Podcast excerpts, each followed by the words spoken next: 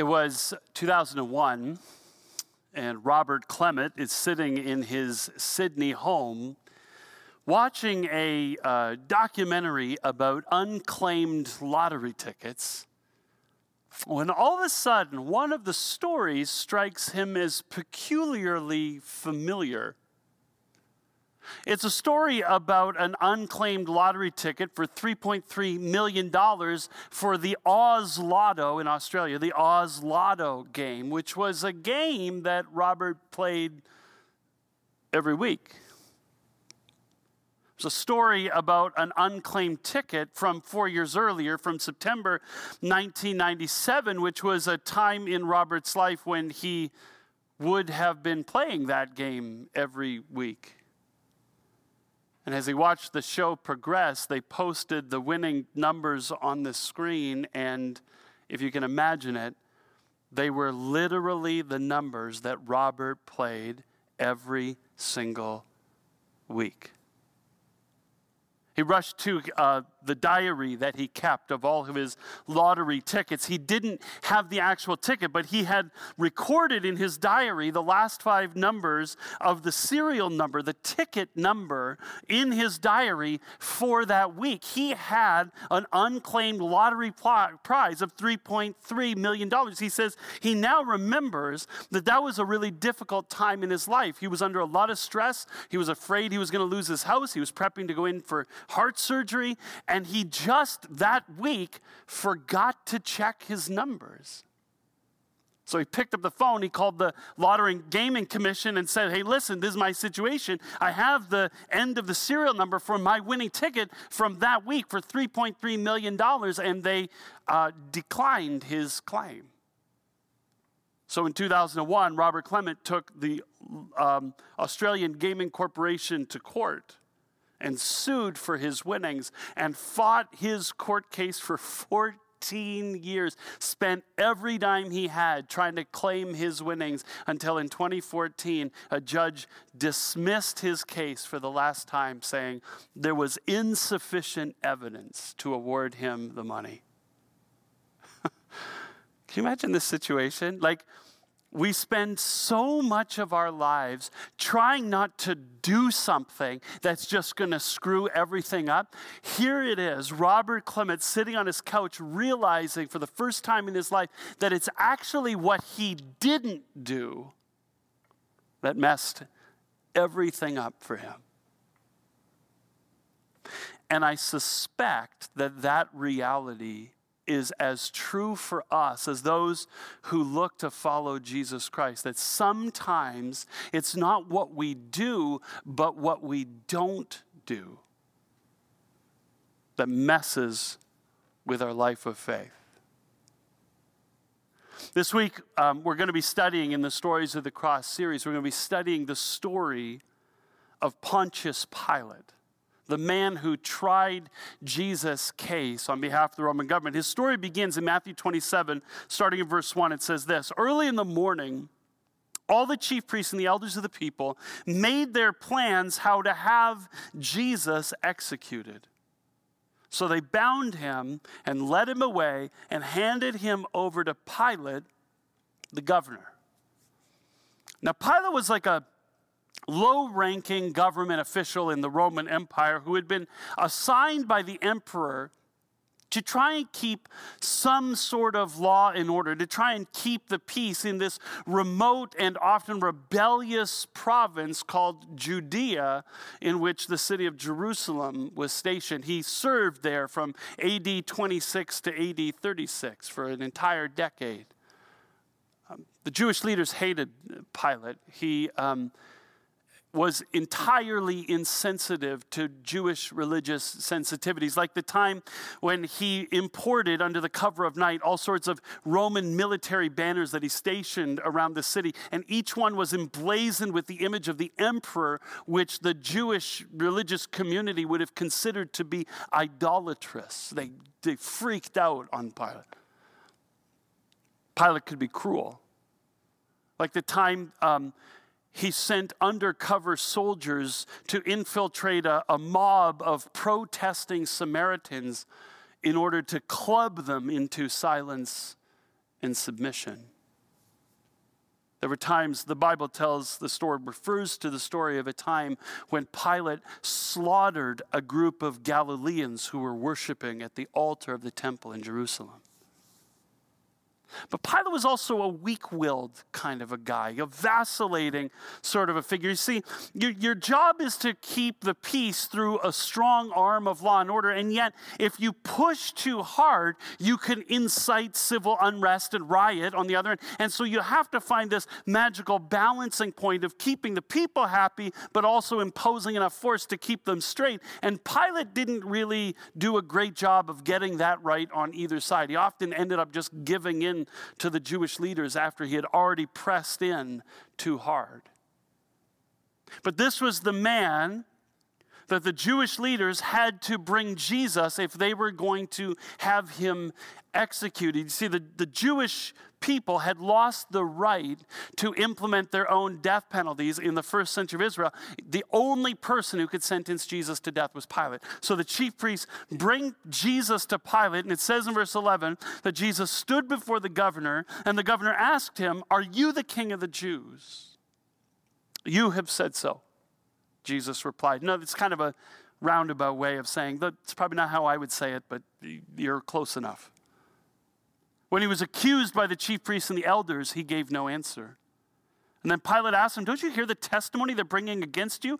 But Jesus made no reply, not even to a single charge, to the great amazement of the governor the way a trial would have happened in front of Pilate, Pilate would first question the witness. He says, Are you the king of the Jews? And Jesus answered to Pilate, you know, I guess, if you want to say it that way. And then he would have allowed the accusers their moment to sort of bring their charges against the defendant, and he would have invited the defendant to defend himself against the charges, except to Pilate's amazement, here is a man brought to trial, uh, accused of treason, basically confesses to it, but when the accusers press in with all sorts of extra accusations, he refuses to defend himself. He refuses to fight for his life. Now Pilate is in somewhat of an awkward situation. Because, on the one hand, he would have experienced an extraordinary pressure to convict Jesus of treason. Pressure by the muckety mucks back in head office at Rome.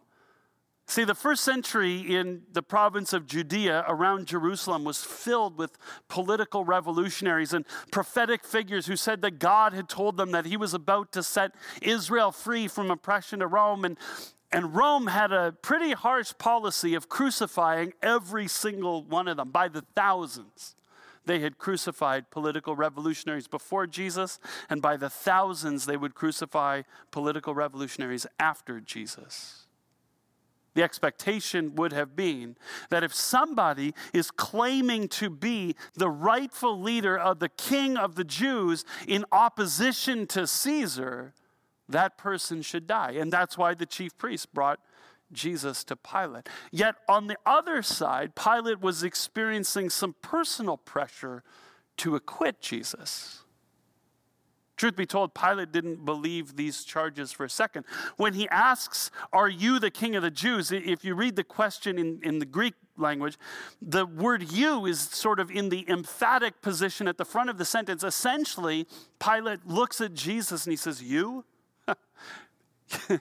You're the king of the Jews? He doesn't believe it for a second. In fact, he knows that these are trumped up charges. Down in verse 18, it says, For Pilate knew that it was out of self interest that the chief priests and elders had handed Jesus over to him. This was some sort of intra Jewish power struggle or squabble between a group that was, you know, Jesus and a group that was jealous about how influential and popular Jesus had become.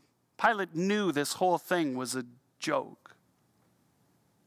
And then there was that episode with Pilate's wife. In verse 19, it says, when, While Pilate was sitting on the judge's seat, his wife sent him this message Don't have anything to do with that innocent man. For I have suffered a great deal today in a dream because of him. Now, the Romans believed that the gods communicated to people through dreams. And Pilate's wife, he's sitting on the judgment seat, the judicial bench. He's trying his first case of the day. And his wife sends him a message that says, I've just been awoken in a nightmare from the gods, affirming this man's innocence. You should have absolutely nothing to do with him. The gods themselves are affirming Jesus' innocence. And so here he is, stuck. If he convicts Jesus, he will be sending an innocent man to his death. If he acquits Jesus, he will be inciting a riot and probably getting himself in trouble with folks back at head office. What Pilate needs is a way out of this situation, and he finds it in the crowd that is gathering in front of him. You see, the judicial bench, this wasn't like a, a courtroom. Pilate would have been trying Jesus' case on, on this elevated platform called a bema that was outside the governor's residence in Jerusalem. And from early in the morning, the crowds would gather in front of the platform and they would listen. They, they would either be folks who had a, a case to bring before the court themselves, who were looking for judgment, or just folks who wanted to stand in the gallery and watch the proceedings. But this crowd is beginning to gather around Pilate, and he sees his opportunity to get out of this situation. In verse 15, it says, Now it was the governor's custom at the festival to release a prisoner chosen by the crowd. At that time, they had a well known prisoner whose name was Jesus Barabbas. So when the crowd had gathered, Pilate asked them, Which one do you want me to release to you? Jesus Barabbas or Jesus who is called the Messiah? Pilate puts the question to the crowd themselves because there was this annual thing that they did that Pilate, kind of as a gesture of goodwill to sort of try and earn back some of the favor of the people, every year at Passover time, he would pardon a political prisoner. And he would pardon the prisoner that the crowd had requested. Now, they had already made arrangements for him to pardon this man named Jesus Barabbas. It was kind of a local hero, a Robin Hood type. He was a Jewish nationalistic freedom fighter who the people believed was really going to fight to set Israel free from Roman oppression. It says he was well known, that he was famous, that he was popular even. But as Pilate thinks back just a few days, when Jesus entered the city of Jerusalem for the first time, he remembers what a spectacle he heard that was. Jesus is riding into Jerusalem on a donkey, and suddenly the whole thing becomes like a parade route. People are lining both sides of the street. It's like a street party. People are singing and dancing and celebrating the arrival of Jesus. And Pilate begins to wonder is this Jesus? Even more popular than Jesus Barabbas. And if he is, maybe the crowd will go for releasing this Jesus rather than Jesus Barabbas. So in verse 20, it says, the chief priests and the elders persuaded the crowd to ask for Barabbas and to have Jesus executed. So, which of the two do you want me to release to you? asked the governor. Barabbas, they answered. Pilate is stunned. How can they how can they choose Barabbas ahead of what seems to be one of the most popular public figures in all of Israel? And so he looks at the crowd in verse 22. He says, "What shall I do then with Jesus who is called the Messiah?" Pilate asked. And they answered, "Crucify him." Why? What crime has he committed? asked Pilate. But they shouted all the louder, Crucify him. They demand Barabbas, and Pilate is stunned. So he says, Well, what do you want me to do with this guy? And they said, Well, execute him. Execute him. On what charge? Pilate hasn't even handed down a verdict on this charge of treason. Jesus does not have a guilty charge, a guilty verdict against him yet. And so he says to the crowd, On what charge would you like me to execute this guy? What on earth has he done that is worthy of death? And they don't even respond. They don't give him a legal argument or rationale or suggest other charges to be brought against Jesus. They just yell all the more, Crucify him. Now, you got to imagine the situation that Pilate is in. The chief priests have brought him someone that he believes to be innocent on these trumped up charges of treason, and they're demanding Jesus' execution. Pilate doesn't believe the charge, and the gods have apparently already confirmed this man's innocence, so he turns to the crowd. But the crowd, who doesn't even understand why Jesus is on trial, why he's been arrested, the crowd just starts yelling for Jesus' execution, despite the fact that he hasn't been proven guilty of any charge.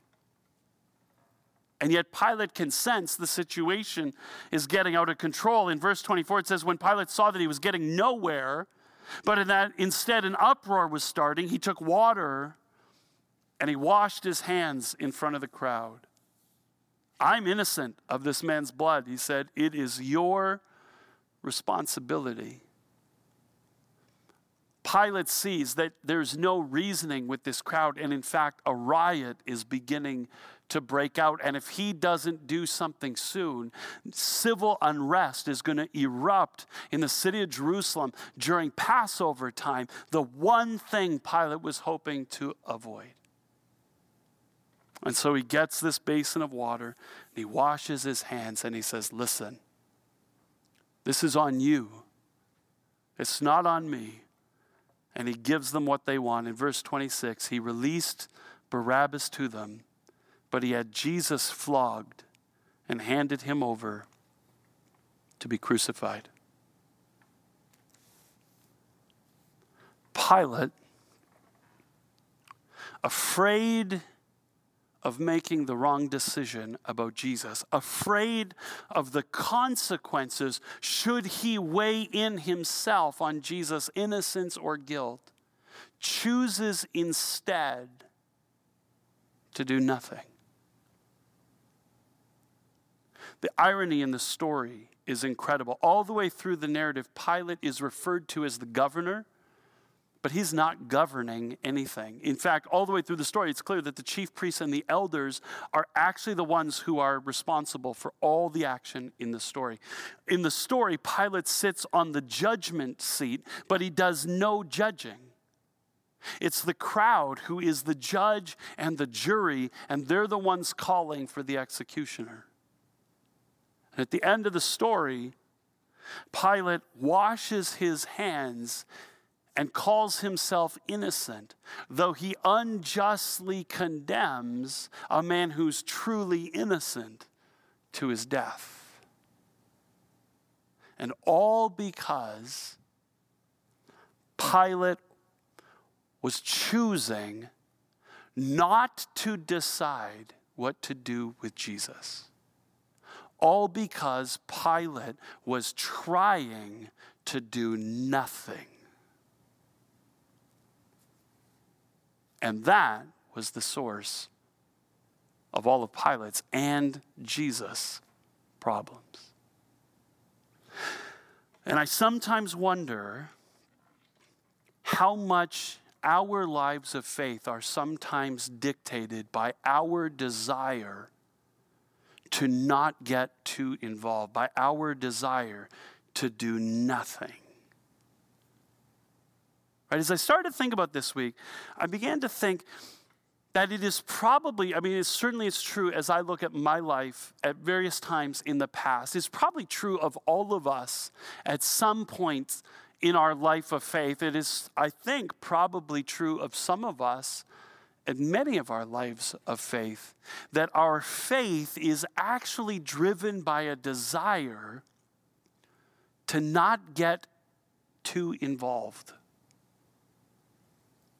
to live a life of faith, as I was thinking about this week, to live a life of faith that is more geared around kind of a religious going through the motions that makes sure that we never actually personally get too involved or too invested in what it means to follow Jesus, right? We do all the programs, we do all the right things, just like Pilate executed all of the behaviors that he was supposed to do as the judge. You know, we attend services and we go to life group and we volunteer in an anchor cause or volunteer in the community or both. We maybe even give financially, probably read our Bible from time to time and pray. And we kind of we kind of do all of the programmed religious kinds of things without really ever, like our um, friends in recovery will say, we do the program without ever working the program, without ever actually investing ourselves, committing, engaging wholeheartedly in a life of faith. We kind of do what Pilate did and sort of try and keep Jesus out here at, at arm's length, if you will. And we end up living kind of a, an assembly line sort of faith. We stand there and we do all the right things. We're engaged in all the behaviors that we're supposed to be doing, but our heart isn't really in it. We're sort of keeping Jesus at bay by trying not to get too involved.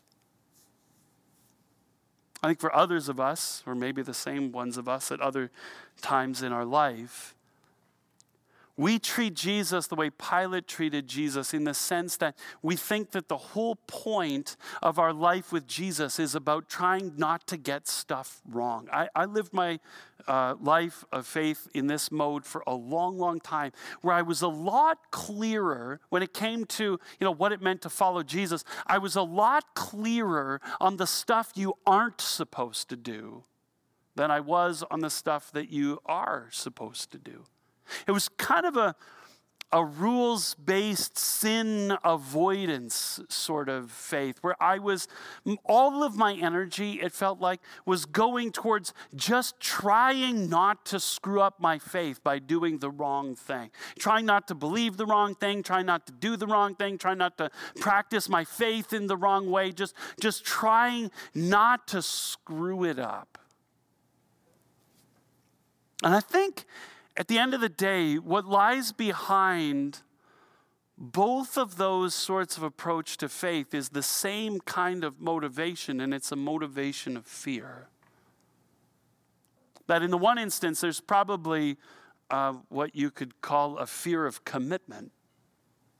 Um, this is what Pilate was afraid of. If Pilate steps forward and renders a verdict on Jesus, he is afraid of the consequences of committing himself one way or the other in an opinion about Jesus, right? Because there would be consequences. If he acquits Jesus, the chief priests and the, and the religious leaders report him back to his superiors, and he gets in trouble. Maybe, uh, uh, you know, a riot is incited. If he convicts Jesus, he has to deal with with his own conscience and maybe even deal with the gods who have made it clear that Jesus is innocent. That there's this, there's this fear that if I really commit to this thing, it's going to have some real life consequences in my life. And I think that that's true of our life of faith. If you passionately commit to a life of following Jesus, it changes your life. It changes your relationships. It changes your lifestyle. It changes your life financially. It changes your friendships. It just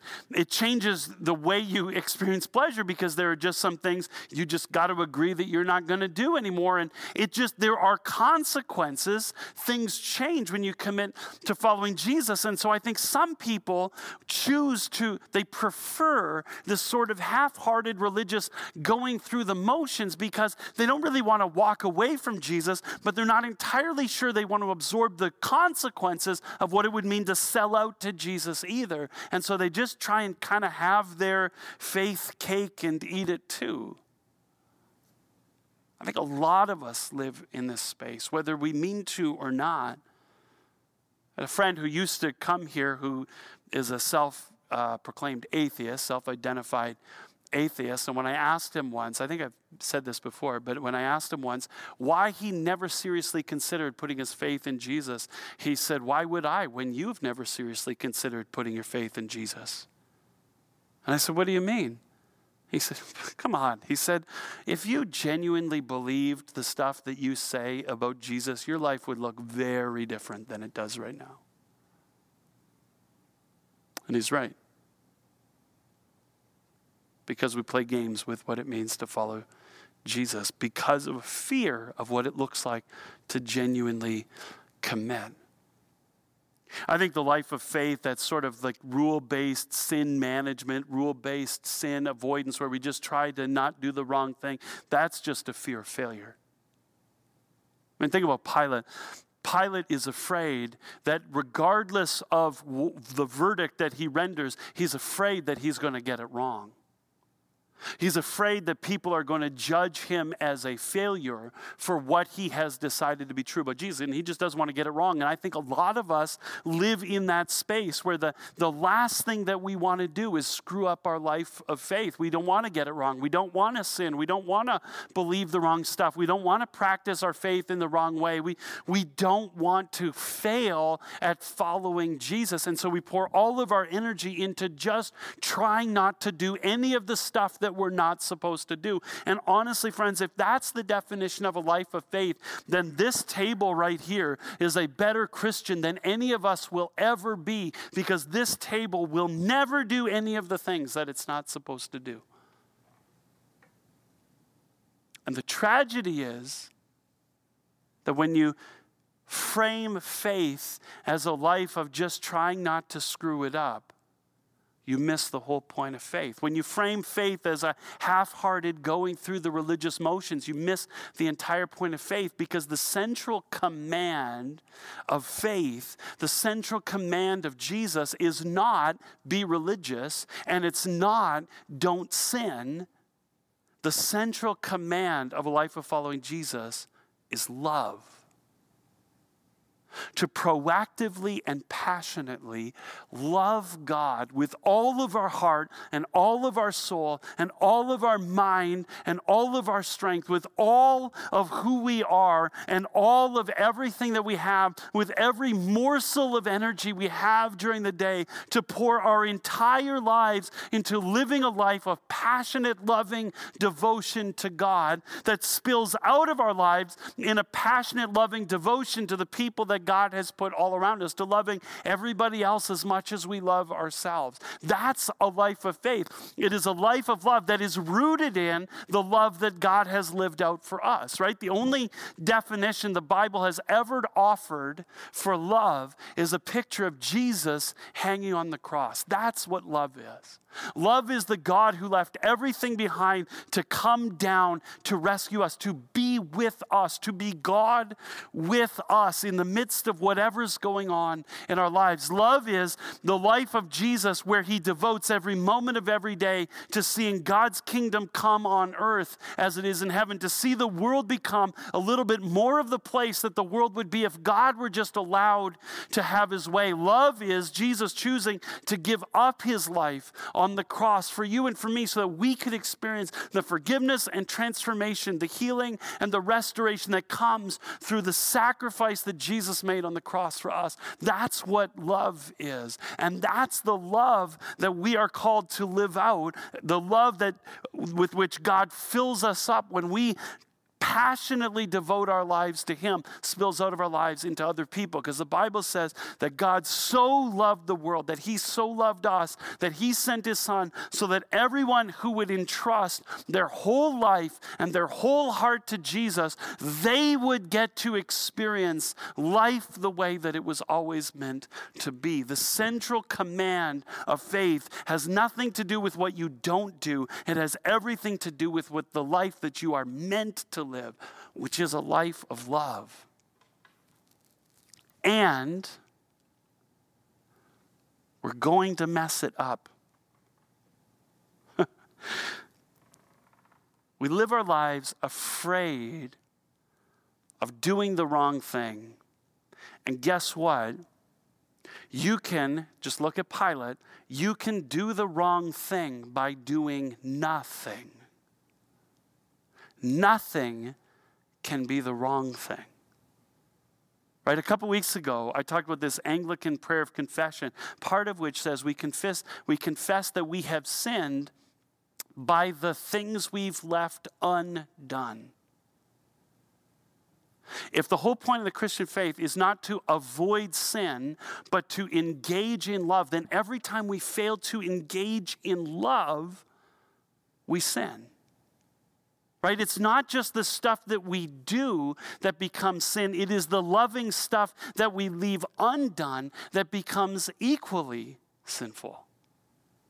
right? The, so the, I guess to this regard, this table will never be a better Christian than any one of us because this table has never done anything loving for anybody. Well, it's holding up my Bible and my water, but other than that tiny, you know, gift to me, it is generally an unloving piece of furniture. But the whole point is this: you can't you can't avoid failure by choosing to not do things because not doing things can be failure in itself if we are leaving loving things undone. And guess what? We all do it. You cannot live a life of sin avoidance because we are all sinners to the core. We always choose unloving thoughts. We choose unloving words. We choose to do unloving things. And we fail to do the loving things that we know we could step in and do. We all do it. There's no way to avoid getting it wrong. That's my point. And so, Martin Luther, the reformer who lived in the 1500s, writing a letter to his friend Philip, who was very concerned about sin, to Philip, Martin Luther said, Now, don't worry about sin. Sin boldly and believe that the grace of Jesus is bolder still. Now, he wasn't saying, who cares how you live? He wasn't saying, who cares if you sin? No, sin is destructive. Sin is death. That's why Jesus says, you know, get this stuff out of your life. It's ruining your life. It's ruining your relationships. It's ruining your soul. It, sin is bad. Martin Luther wasn't saying, don't worry about sin. Martin Luther was saying, in your pursuit of following Jesus, we're all going to get it wrong sometimes. We're all going to get it wrong.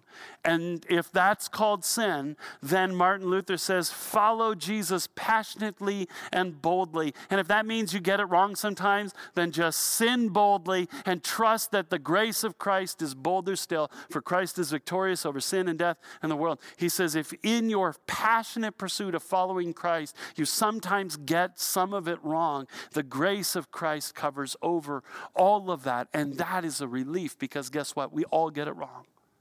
We believe the wrong stuff. We do the wrong stuff. We practice the wrong stuff. Individually, as a community, as a church, we get it wrong. As a leadership, we get it wrong. I get it wrong. We get it wrong. The question is not, have you followed Jesus perfectly? The question is, is the central driving passion of your life to follow Jesus? And to live in the grace of Christ that overwhelms you with forgiveness when you don't get it perfect. The Bible says, perfect, that the one who lives in fear of failure, in fear of punishment for getting it wrong, that person hasn't yet understood the perfect love of God because the perfect love of God drives out all fear. Don't be afraid to follow Christ boldly. The grace of Christ is bigger than all the ways that you and I are going to mess it up. Just passionately pursue a life of loving Jesus, a life of loving your neighbor, and a life of loving the world, and let God sort out the rest. Don't be like Pilate. Don't be like Robert Clement. Don't let your life be wrecked by the stuff you don't do. Instead, commit yourself to a life of passionately loving God with all that you are and all that you have, passionately loving everybody as much as you love yourself, and let Jesus Christ sort out the rest. That's what we are invited into. Let's pray. Father, we confess that we get it wrong all the time. And we know you know that because that's why you sent Jesus to the cross. And yet we revel in your grace and your forgiveness. Father, we don't want to get it wrong, but we want to live lives that are consumed with loving you, loving each other, and loving the world in proactive and passionate ways. Would you make us that kind of community, bold and unafraid to radiate your love to the world?